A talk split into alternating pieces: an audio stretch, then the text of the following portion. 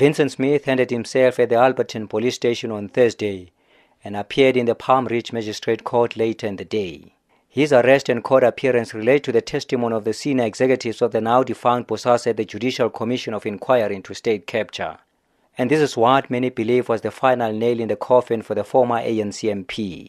There's an item there that says general credit, domestic TRIA, car accident settlement. You see that? I do see that, Chair. There is nothing about Mr. Agrizi here. The only thing is the amount of 395076. That's correct, Chair. Now, how did you link this with Mr. Agrizi? Chair, I indicated earlier on that with every loan, I had given the information to Mr. Agrizi, the university's bill. And I knew that 300,000 rand per my arrangement with Mr. Agrizi. But you agree with me, this on your statement hides that the money is from Agrizi or from Bosasa. I agree, Chairperson.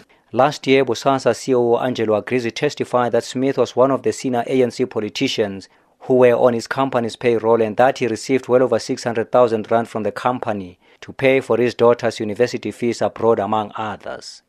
The money was paid into his company's Euroblitz account, which is listed as accused number two on the charge sheet.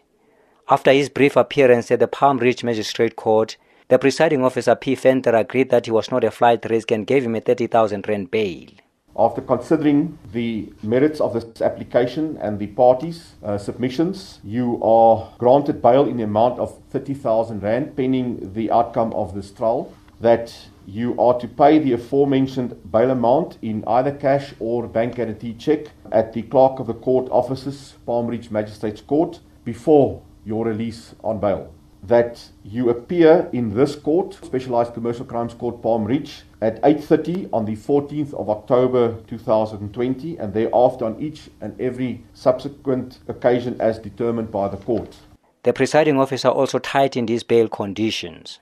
You hand in your passport to the investigating officer, Captain Nevin, and that you do not apply for any passport and or other travelling documents for the duration of this matter being rolled on the court roll. That the accused does not approach within 150 metres of any international departure point into or from the Republic of South Africa whilst on bail. That you do not have contact directly or indirectly with any of the state witnesses. Now that means in no form whatsoever.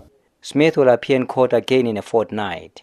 It has since emerged that former Bosasa CEO Angelo Agrizi is one of the other accused in the matter. Agrizi gave details to the Zondo Commission on how alleged kickbacks were given to some senior ANC politicians. I am Tebo Mokobo in Johannesburg.